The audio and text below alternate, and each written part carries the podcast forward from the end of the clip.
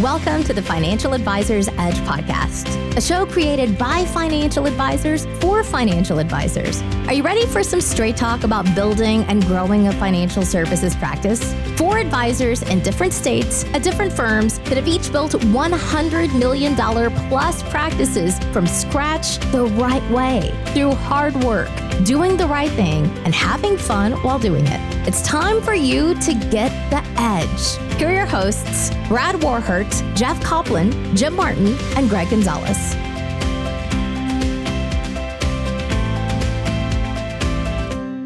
Hey, and welcome to another episode of the Financial Advisors Edge podcast. I'm your host today, Greg Gonzalez. I'm here with Jeff and Brad, and we're short, Jim, but we're going to talk about how to create a niche in this business, why it's worked so well for Brad. And uh, it, it was a natural calling to Brad. And it, he said, if he had to do it over again, he would do it the exact same way. It's a way to kind of separate yourself and to become a specialist when you can say, okay, I'm a specialist in this industry, in this segment. Um, so, Brad, if you don't mind sharing, kind of tell us about your niche, why it works so well, any struggles that you had along the way.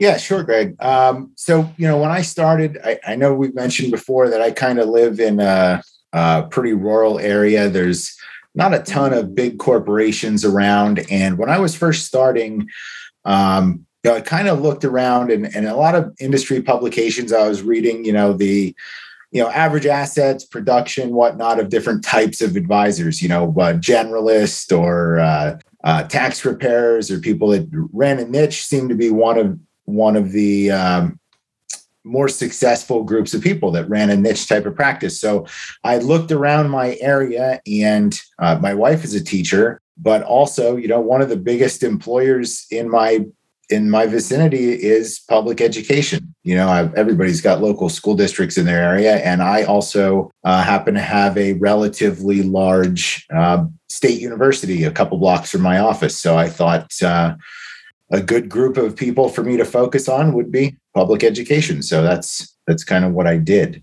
That that's how it came to be.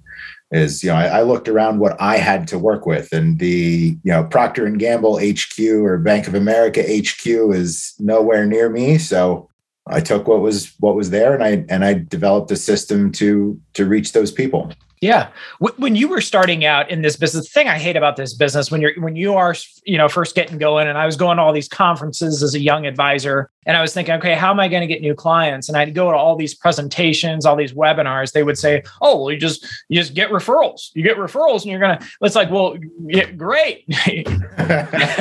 when I have three clients, it's kind of hard to ask those people for referrals. They're gonna build and build and build my business. But right. we talked about on a on a previous podcast, people like like to know that you've done this before, that you have other clients that look just like them. Do you, do you tell people that, hey, this is kind of this is kind of my specialty I work with, and obviously you can't name specific names of clients, yep. uh, you know, for privacy reasons, but um, that that probably makes people feel good that okay, I'm I'm in the right place. Brad, this is his specialty. Yeah, and actually from from you know ten plus years of just kind of hammering that particular market. I don't even need to say that at this point. I i actually have people that come to me. And now it's not i mean you know it's not every day but but every year a handful of people come to me when they're when they're getting to retire uh, from public education in my area just because I, have built the brand to know that I'm the one that, you know, especially teachers, but it's not just teachers, it's college professors, administrators, support staff, you know, they, they know to come to me when they're going to retire. I know the pension system, I know their benefits package. And um, yeah, there's a lot of truth to that. Awesome. Do you uh, for the for the clients that you have that are that are pre-retirement and you and Jeff you probably do this too. You kind of know when okay, somebody's going to retire. Probably you're going to get a rollover at that point. I actually kind of have a, a list or in my mind, okay, it's like next year, for example, I know four people that are going to retire that are going to. I mean, there's two and a half million dollars of rollovers that I can kind of count on. But the the te- uh, the teachers, the educators that you work with, don't they retire at a certain period during the year? Like all, isn't it like in the summer? Yeah, usually most most teachers are retiring in June in in my area, late May, early June. Um, so, so it is nice that you mentioned that. So, in my state, um, the the actually all state employees, not just teachers. Um, the pension works where they're they're getting a rollover from the pension as well as an annuitized pension. Um, so everybody that's retiring has money coming due.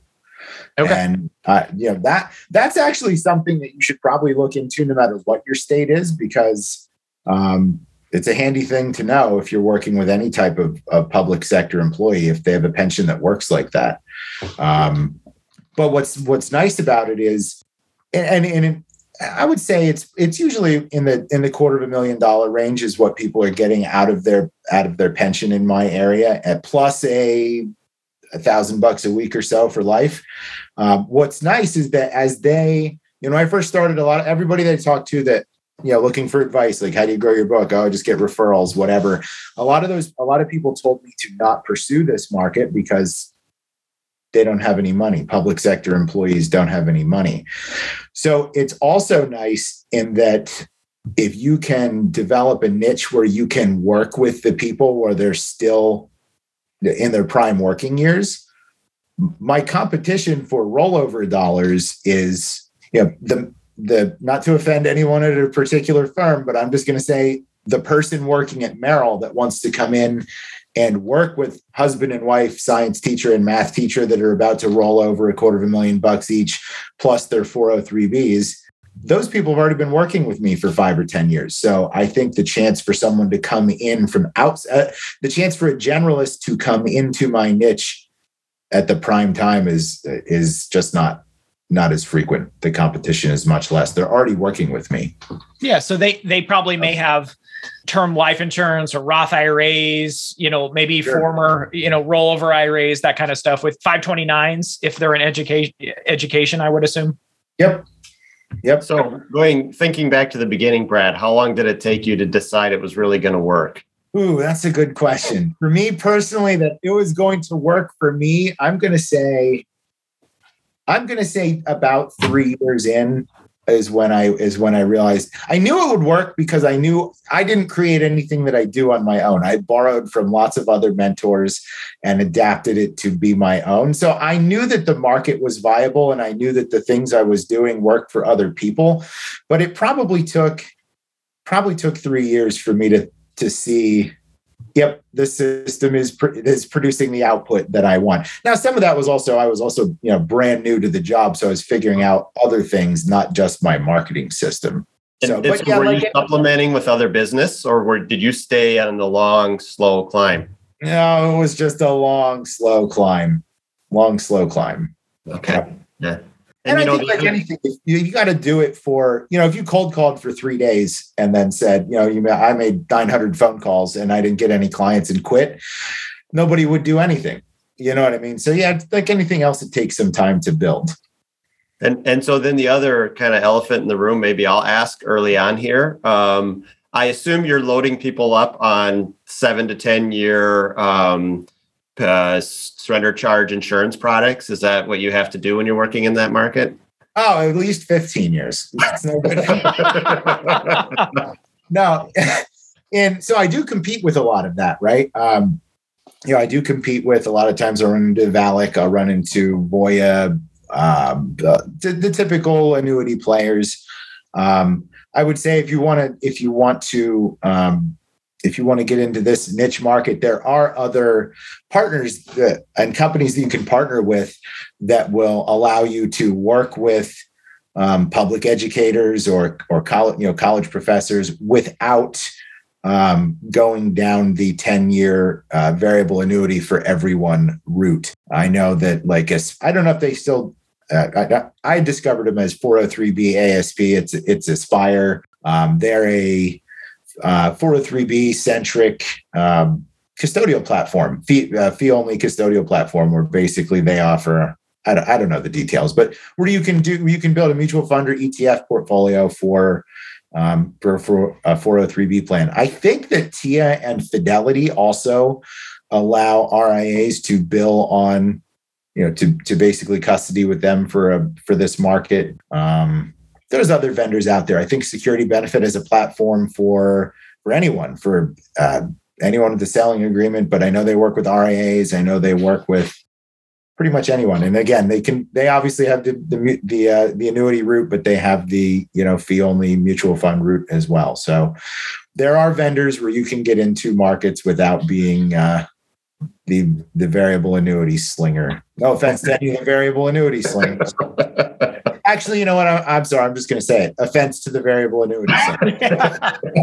well, we've all had to unwind the unsuspecting right. teacher that didn't realize that she was starting a new seven-year CDSC with every monthly deposit. I mean, yep. it's trash oftentimes. Yep. Yep. yep. I've run in that too a few a few times myself, and you you just kind of you know uh, but it's good to know like you know there's there's different options and it, it's why you you know if if i was a an educator in brad's area i'd hope i'd find him because you know he, he's going to lay out great. the different options. Yeah absolutely. So but i yeah i guess the stigma behind it is uh brad like you heard in the beginning oh teachers don't have any money. They're paycheck to paycheck. And, and that's that's just not true. But that's what people think yeah, I mean, there's doctors that are paycheck to paycheck. In any industry, you're going to have the gamut of people with different financial habits. But you know what? On the on this subject, um, just to not kind of pigeonhole this discussion into just the 403b market, I think that you can do something similar in with any with any employer where you have um, we have enough employees to market to. Right? We're still law large numbers. You know, you send out 100 invites, you're going to get one response.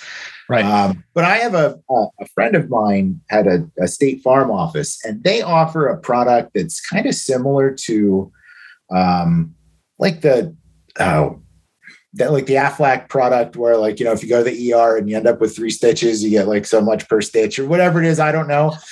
Um, like a hospital indemnity plan. And what what my friend did, totally different industry, right? And he ended up reaching out to a lot of the small businesses that he knew the owners or did business with the owners and said, Hey, you know, we can offer this plan to your employees uh, by payroll deduction.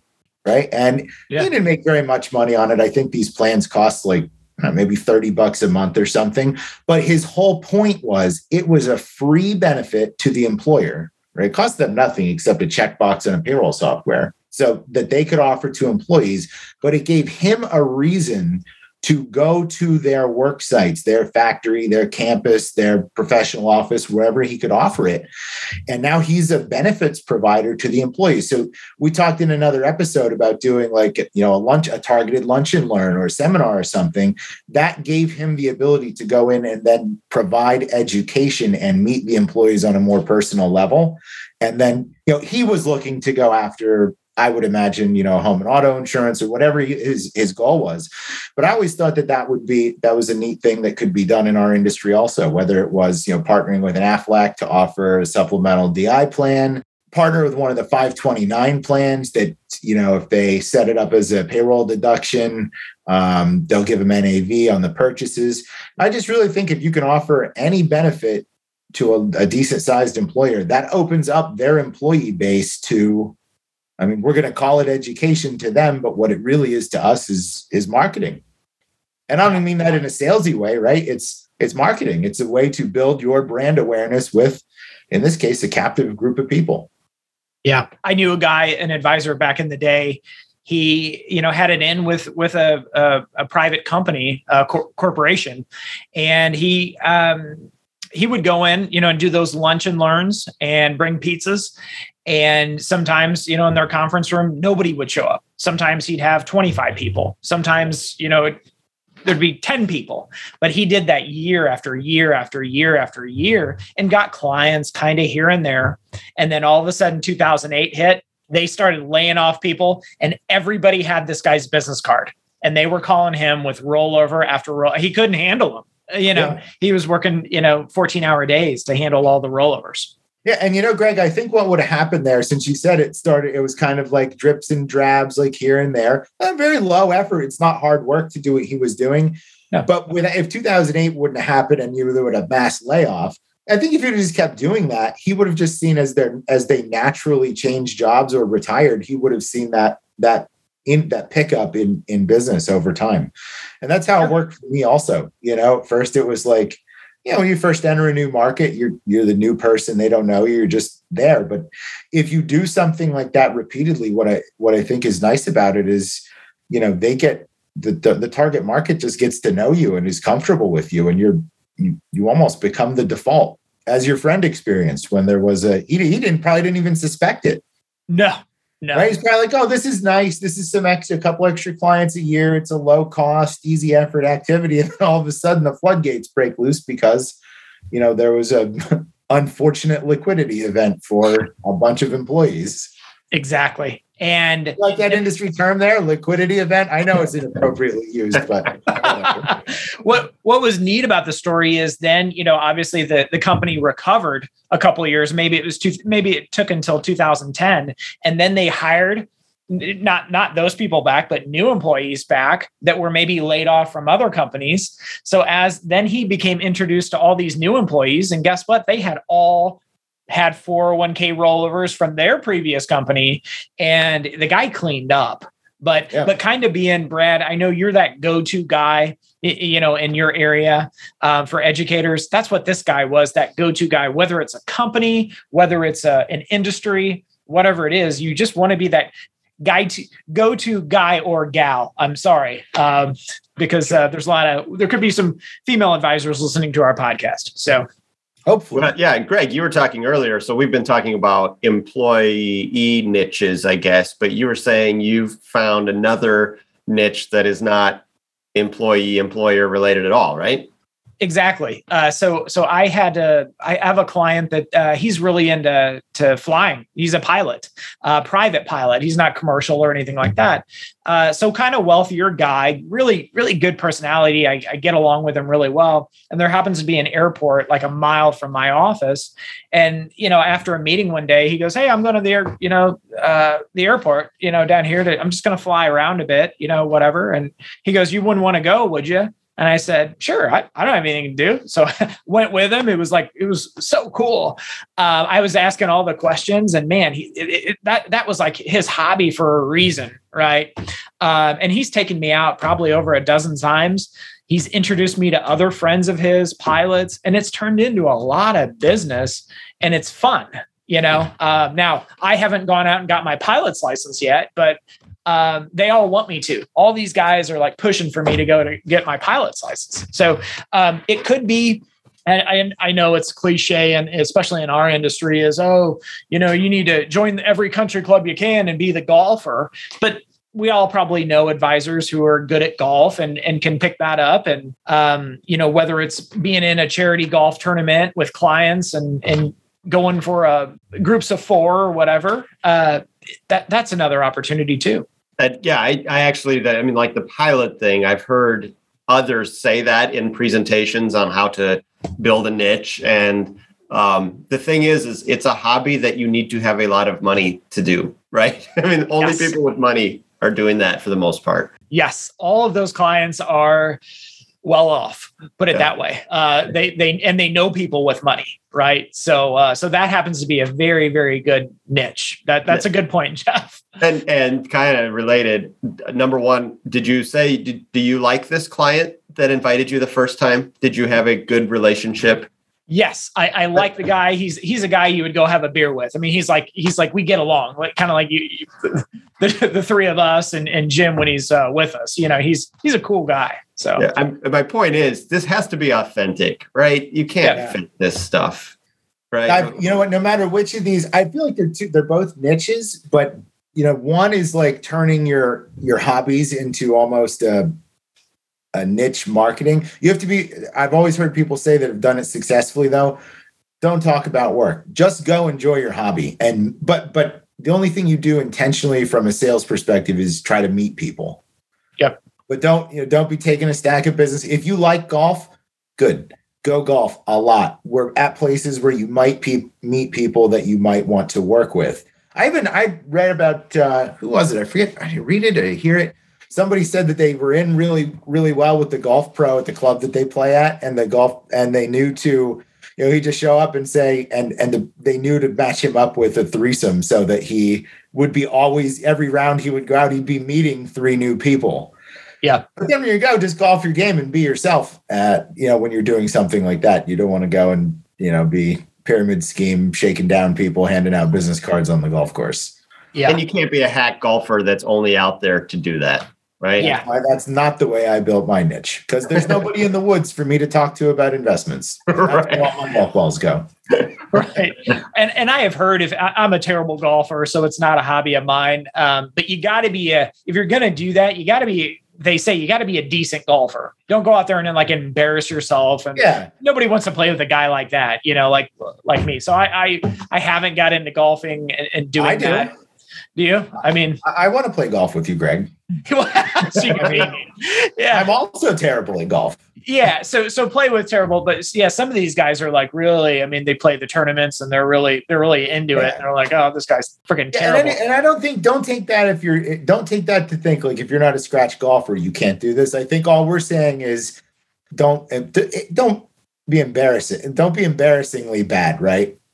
That's what I was getting at. I mean, yeah, you don't, have, don't feel like you got to be a pro to do whatever it is, but at least know how to participate in the game. yeah. I, I mean, you can't be whiffing the golf the golf ball and have no hand eye coordinate. Um, that's what I'm saying. Is if you're just like horrendous and you can't even hit the ball at all, um, maybe avoid that. What was funny about the pilot story is um, the, the client of mine who's a pilot. All of his friends think he has like a lot more money than him. And how it worked out is he he would introduce me. I would not bring business cards or anything, and uh, and he would say, "Oh, guys, this is a this is my uh, financial planner. This is great. And they're like, oh, wow, this is good. Like, like I must be managing like this huge sum of money. And so they all think this guy's a lot wealthier than, than they are. Well, it turns out his friends are wealthier than him, but for whatever reason, they think this guy's like rolling in it. So anyway, they're like, wow, if he's managing that guy's money, I want him to manage mine too. so it's funny. It worked out, man. So, um, and they're good guys too, you know? So Right. Well, and, and um, you know, one of the other uh, discussions we had a few episodes ago was I work with people just like you, um, and actually mean it authentically. Yeah. You know, I this is one of the things that again I've been to the presentations that say build out a niche of whatever it's going to be and and be the rock star at it. I've always struggled to do that, but the more I think about it, I think you know, uh, unlike many in our business that uh, that are looking for 70 plus clients. I'm not. Um, I'm kind of, it's interesting. I'm somewhere in between that and Brad. Um, I, my core audience, I think, is the 55 to 65 pre retiree. And so, it, where it's a more of a, uh, it's not quite a niche like the traditional definition of niches, but the thing is, you start to learn the vernacular of like how they think and what words that they all have in common, you know, especially like with Brad working with a lot of educators or uh, school district employees or public service employees, they have certain themes of things that they're all kind of looking for, I would guess. Uh, wouldn't you say, Brad? And it's the vernacular that matters. Yeah, and you know, and I think that they can tell when if you really are, you know, if you're if you're really working a niche, they can tell. I've had people over the years that come in. I mean, there's a very specific process about how someone has to retire from public education in my state. And I mean, I've probably retired, I, I don't know, I'm going to guess 250 teachers. I don't know, somewhere around that neighborhood. And so you can, I've been able to tell with years, sometimes when someone will go talk to another advisor first that, um, that doesn't that doesn't know the system like I do. And they've made comments over time where, you know, oh, you you we can tell that you've done this before. And I think that like the just like me thing, like that, you don't even need to tell, they don't need to ask that question. Who do you work with? They already know, they can tell. And I'm sure that any major corporation, if you can get into a niche like that and you learn their benefits package, you know, I'm sure that you know general dynamics or whoever or tesla they have their own very unique benefits package. And you would be able to tell as a prospect if you talk to an advisor you talk to me about tesla's but i have no clients that work at tesla as far as i know. No i don't. You know talk to me and then talk to someone who focuses on tesla employees and you'll immediately know don't go with me. Right. right? Th- that person knows all of it. So Yeah. Well, you know, it's the basic sales training, like the really old school stuff. Feel, felt, found. You guys know what I'm talking about? Yeah. Mhm. Uh, and there's truth in that. I mean, so again, like my best example of the niche I work in is the pre-retiree and the transition into early retirement. And I do say that often. I said, I'm guessing I know how you feel. You've been saving money for all of these years. I talk to people going through this all the time. And again, they can tell that that's authentically true. And I, you know, I know you're struggling with going from the process of saving money to withdrawing money, and that that's not a financial issue. That's a psychological issue that you're working through. And there are advisors that are good at having that conversation, and there are many that aren't.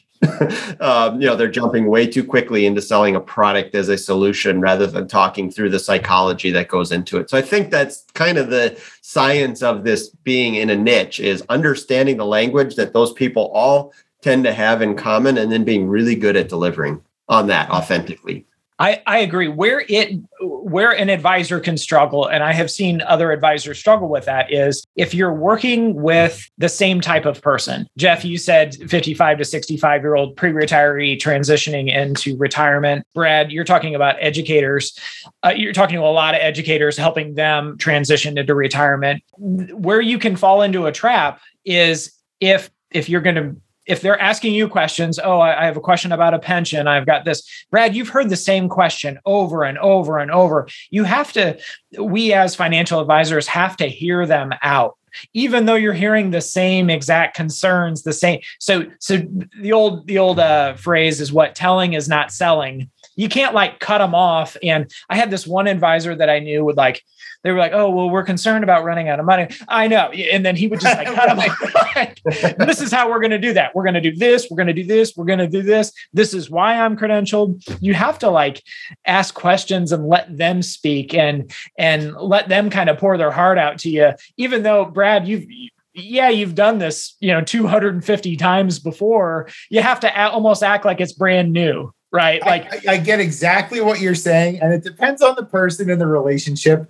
Okay. sometimes I'm sitting there and I'm like, all right, you know, 14 seconds into a discussion, and I'm like, I already know what you're going to do. I already know. And I'm like, how do I walk? I have to run this meeting to make it look as though we're working through this together, even though the answer is painfully obvious to me.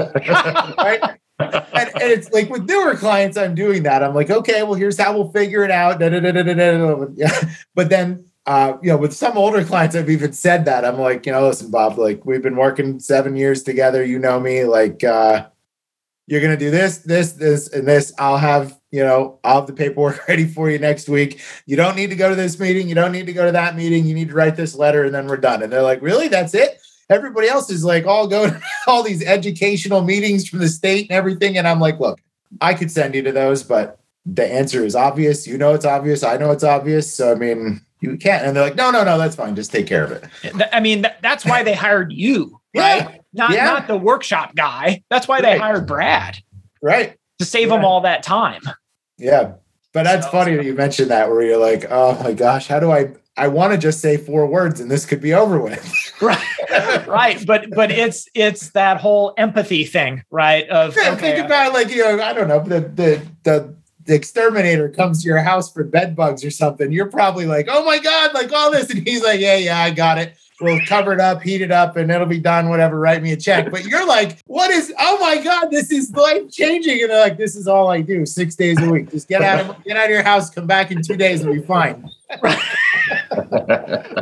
but it, to you, it's the first time with the bed bugs. Right. You want to go like, oh, are they going to come back? Is this going to, are they going to have babies? And like, it's going to be a whole other thing. Right. But yeah, they have to kind of, that's the whole, what I've learned with sales, I guess, because we're, this is sales, you know, we're, we're selling our, our service to people. Um, is, is you do have to have you know some empathy and and be a good listener and be a good listener because people don't want to um I I, have had clients come to or prospective clients come to me and, and they've come in, like I said in, in previous episodes, with all these like fact sheets and like an annuity um, like brochure, like it's really colorful and everything, like a bride house or something like that. And it's like, well, it seems to me like you met with a product specialist.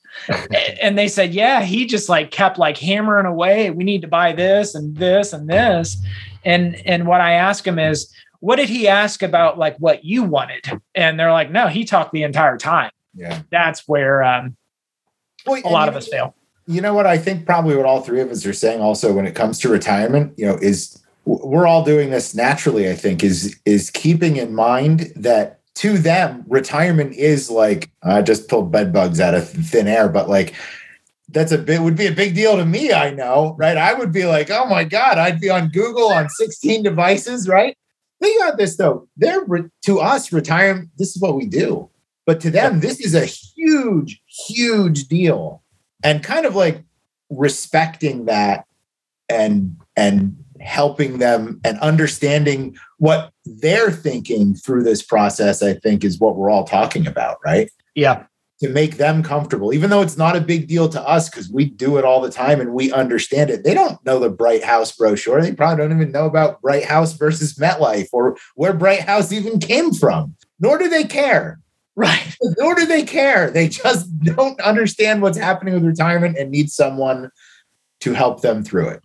Well, I'm I'm no behavior behavioral scientist or whatever you'd call it, but there is, I think, this idea of a niche is the fact that you then have an implied endorsement mm-hmm. because other people that they know that they know are sort of like them have already accepted you as a trusted service provider. I love and, that. That's perfect. I'm stealing it.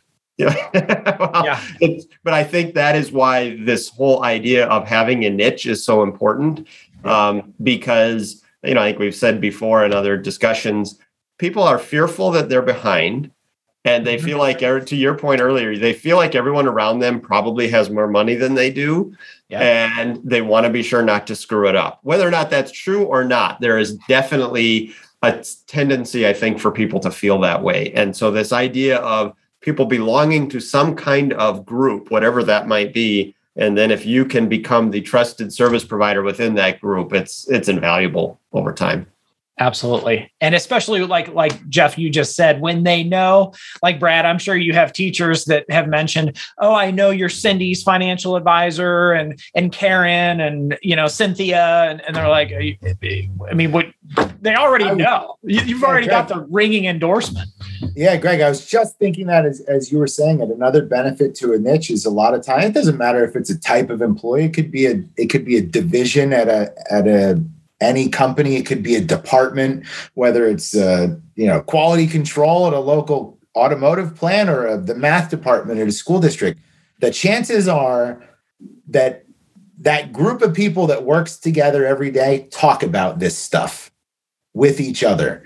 So once you get in, and maybe you don't even know it, I probably don't even know it all the places that I'm in, but you know, once you get into the quality you get a couple of people in the quality control department at the local Ford factory, right? Like those guys talk to each other. Yep. And when they do talk about this, when two and two or three of them are like, I've been using Jeff for years, or I've been using Greg for years, and and they do a great job. All the rest of the department is going to come to you because yep. they talk. Look yep. at us. We are in the, in the off time, not just on camera. I mean, look at we talk right? We're our own little niche, right? If, if somebody were trying to sell something to us, software, lead service, whatever it was, if they got in with with two of us and did a good job, we're going to send the other we're going to send the other advisors that we know. We're going to talk about it to the other advisors and they're going to seek them out. Right. That's good that's good advice. You know what? I often try and challenge myself to put put myself on the other side of my service offering Yep. Um, and think about what niche I am a part of. I've never really done this. Um, yeah. And then what? How could somebody successfully approach me and get my you know uh, implied endorsement within that group of people? I mean, I am I guess I don't know what they are, but I am in a few niches, no doubt. Yeah, one is financial advisors, Jeff. You know, yeah. if if there was a, like a Brad's example, if there was a service provider, maybe it was helping you with marketing or you know lead generation or something like that um, if that person understood our business and knew that probably you had a tribe of advisors that you talk to, like we're trying to form our big mastermind, our our Century Club, um, you would think that provider would would have a not a pushy, but kind of a, a nice personal way of saying, you know, hey, if you're satisfied with what we're doing, I, I know we can help your your buddies. Um and uh but the the thing I, I say to clients you guys might be able to use this um is I always say, you know, hey, your business, what we discuss here is completely confidential, completely private. I will never tell anybody that, that you were here, that you were at our office, but I hope you tell everybody that That's you were cool. here. That's a cool. way to say it. And man, they then they say, "Oh, don't worry, we will. We're going to tell my sister. We're going to tell whatever." And and I get a lot of referrals from siblings for whatever reason. Um, but but anyway, it, it has helped me. So You, you know, Jeff, what you were talking about earlier, what what niche are you a part of? Like we were doing this today about, and we won't I, we won't talk too much about it because we'll probably talk about this in a future episode. But I mean, earlier today we were talking about digital lead services, right? And we're not going to say which ones right now, but I mean, look how much we've influenced each other's behavior, just our own feedback in our group chat about these. I mean, we've made dollars and cents decisions based on this. It's the same thing. It's Yep. it's the same thing. And, and what's so great about that is is we- we're selling each other on what maybe whatever digital lead service it is. So by the time like Brad's clients, I'm thinking of an educator that comes into Brad saying, "Hey, uh, I work, you know, right next door to Cindy. Cindy's the sixth grade teacher or whatever it is. She's already sold on you. You don't have to do any. She she wants to hire you. Like It's the same thing with the services we were talking about. I don't know who started it, right? But but I guarantee at least one, probably two of us called them, not the other way around, because we were talking about it. Yep. I bet. I don't know who started it. I know which one of us is unhappy that we called. right. He may that- or may not be here right now, but but but that's why what's so cool about referrals is I mean you can as long as in that introduction meeting, Brad, you don't say something to Cindy like I, I think puppies are ugly. There should be I- no puppies in this world. right. I think government employees are lazy or some highly offensive thing to the person like you're golden. yeah. you're gonna you're gonna get them. So By the way, I don't think that, and I also have never had bed bugs. I'm just pulling examples out of the air. well, look at look at your YouTube feed, be it right? I mean, talk Yeah. about exploiting niches. I mean, Yeah. that is all what YouTube has become is how do I exploit the niche of whatever you name it. I mean, car detailing or shoe care or clothing or makeup for teenagers or whatever. I mean, look at the world around us marketing to niches and uh, yeah it's I, I hadn't thought of it in terms of replicating that in what we do but it's the exact same thing same Yeah. thing And Jeff, you said something earlier that I have always done. Um, whenever I think of how I'm going to market to someone, I always think of how I would respond to it Hmm.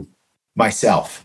Right. And I go back and look at some of the stuff that I did when I first started and the stuff that I worried about. And you guys know what I'm talking about, right? That how many pages should this binder be, this pitch book be? Like, what font should I use? That doesn't Yep. right? If you think whenever you're testing, so you think would it work on you? And look at this, like, you know, it this referral thing within a niche group, right? If one of you guys told me ABC seminar, uh, turnkey seminar group is terrific.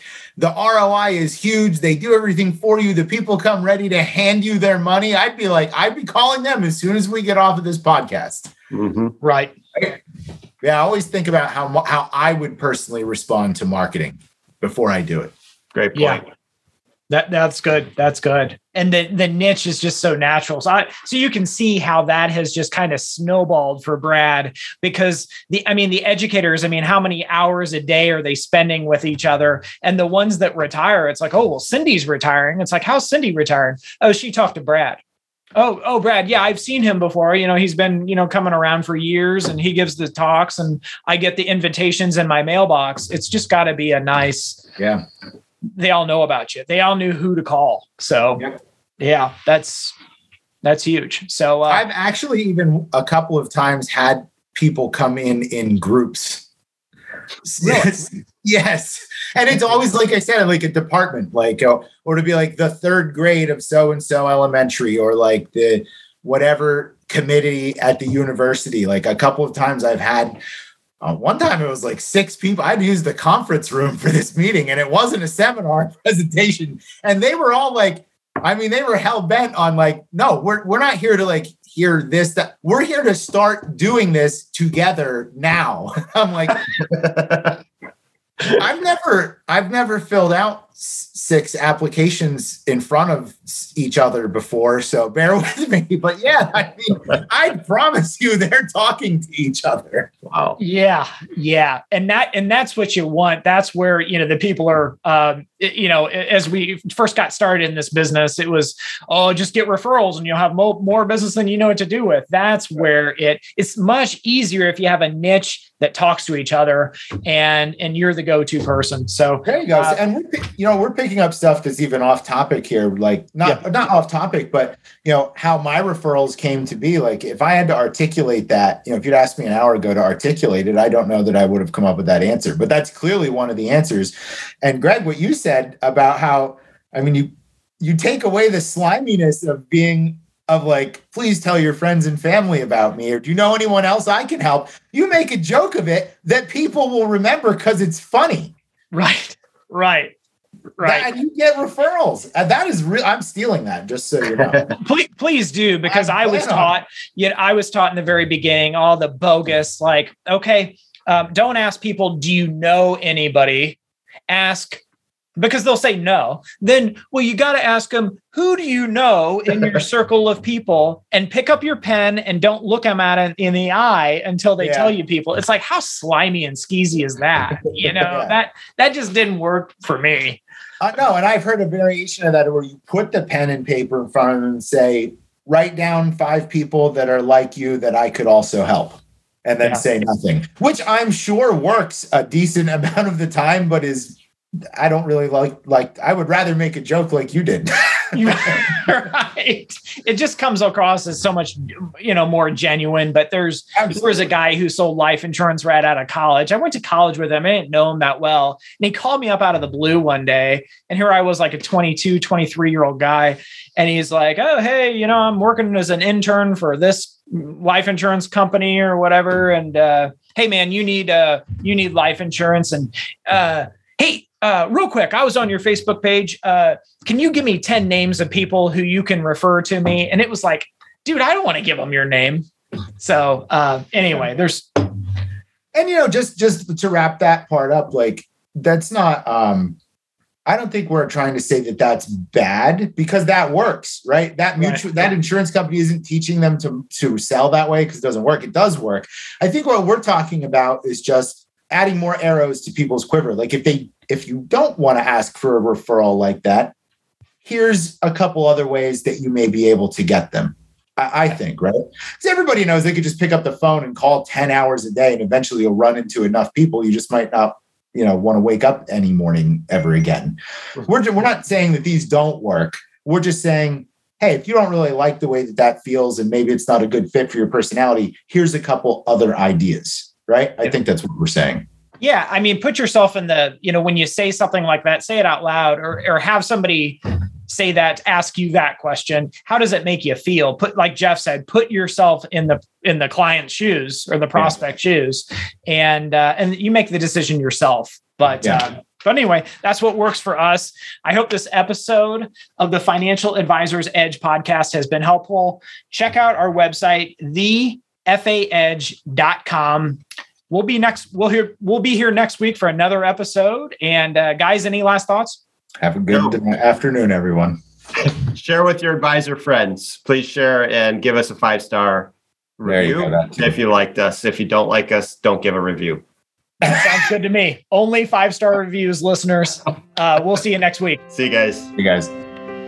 Thanks for listening to the show. Check us out at thefinancialadvisorsedge.com if you want to learn more about us. If you enjoyed the content, make sure to leave us a five star review and tell your friends about us. The opinions that are expressed in the shows are that of each host only and don't necessarily reflect the opinion of the other hosts. Like the weather, our opinions can change. This podcast isn't intended to provide tax, legal, or investment advice. Always consult with a qualified professional. We cannot guarantee our opinions or forecasts are right. See you next week.